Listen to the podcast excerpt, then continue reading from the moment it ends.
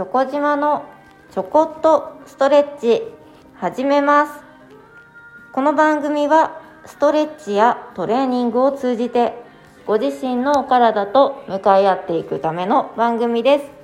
今日も最後までよろしくお願いいたします。さて今日はですねあの足を上げて動かす時にどれだけお体が曲がってバランスをとっているか歪めてしまってバランスをとっているかというところをご自身でチェックして向き合って知っていただきたいと思います。気づくこととても大事ですね。あの前にやったことがあるので言うと,、えーと、鏡の前に立っていただいて片足上げた時に反対側の足軸足がこうお尻が外に抜けちゃうとか踏んでない寄りかかってるから右足が上がります。っていうのをチェックしていただいたと思うんですけどそうじゃなくてちゃんと立ちましょうねっていうお話をしたことがあると思います。よければ遡って聞いてみてください。今日はですね床でそれをさらに体感していただきたいなと思いますので、えー、ベッドの上でもいいですけれどもね。床。いきましょう。硬い床だと痛いのでマットとかクッションとか引いてください。さて早速いきますよ。まずですね、えー、正座して座っていただいたら手のひらを、えー、マットにつけます。お膝の前に右手左手手をパーにして開いて置いてください。そこに体重をかけて、えー、膝を後ろに引いていきます。四つん這いのポーズですね。この状態でもしこの状態で姿見が頭の上に持ってこれそうでしたら是非お鏡をその位置にセットしてみてください。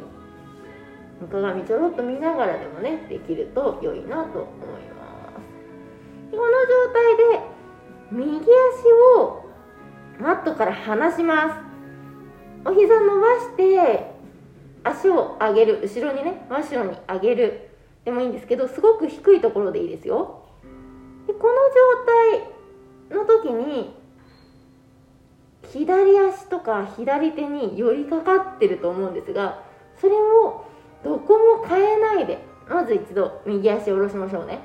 お膝右足左足手手のひら右手左手しっかりついてます。4本の足でしっかりと地面を押してます。そこで骨盤腰の位置を動かさずに右足をマットから離す。お膝曲がったままでもいいです。マットから離す。戻しましょう。反対。左足もいきます。マットから離す。この時にぶれないように。どこも変わらないです。手の位置肩の位置骨盤の位置おへその位置膝の位置右膝ね。右膝の位置どこも変わらないです。左足をマットから離す。浮かす。戻しましょう。てしまう方どこに力入れたらいいの？もちろん腹筋です。腹圧入れてみましょう。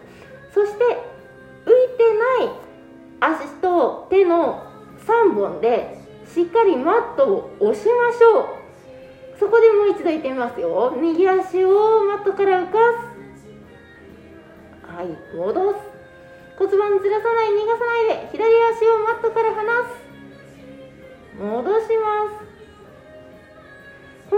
体幹が鍛えられます。トレーニングです。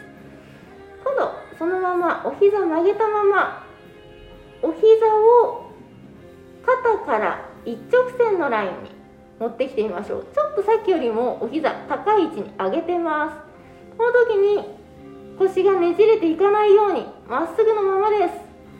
右足下ろしましょう。左足も同じ位置でいってみましょう。そうです。骨盤が逃げないようにまっすぐです。頭の先からお膝まで一直線だと思ってください。下ろします。これで正座して楽にしていただいていいですよ。今最後やったちょっと足を上げると,、えーと、お尻の下からももの裏側の筋肉が使われます。まっすぐ縦に収縮短くなる感じです。力が入っていく感じです。これは足のこの裏側のももの裏側の後ろ側のトレーニングになりますので合わせてね動かしてみてチェックしながらさらに鍛えていくことができるととても時短効率が良いのではないかなと思います。